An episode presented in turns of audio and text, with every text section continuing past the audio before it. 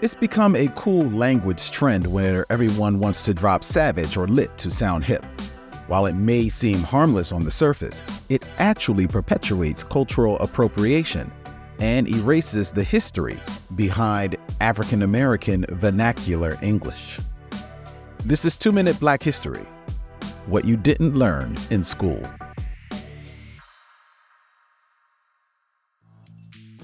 We all know them by heart because we grew up hearing the same refrains repeatedly.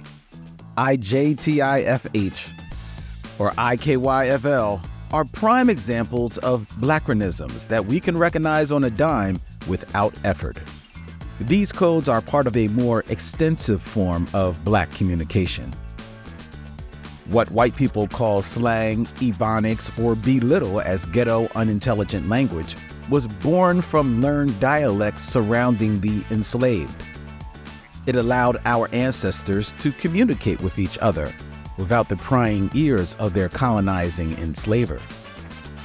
Today, sayings like stay woke are ways of keeping each other on alert and being vigilant against violence from racist white supremacists. Ridicule and persecution force us to assimilate the language of our oppressors, at least for a time.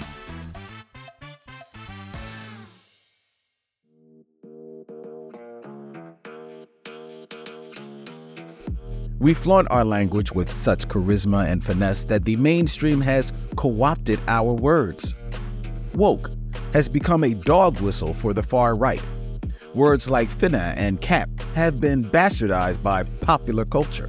It's cool for everyone else to try to sound Black, but somehow we're still looked down on for the language that we created. Mainstream media has co-opted our unique way of speaking and communication without basis or understanding. Still, we will continue to stand out and create new ways of communicating with each other without conforming to others' standards. In order to move towards the future, you've got to look to the past. This has been 2 Minute Black History, a podcast by Push Black.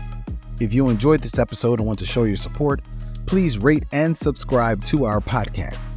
Together, let's celebrate and honor the legacy of Black history.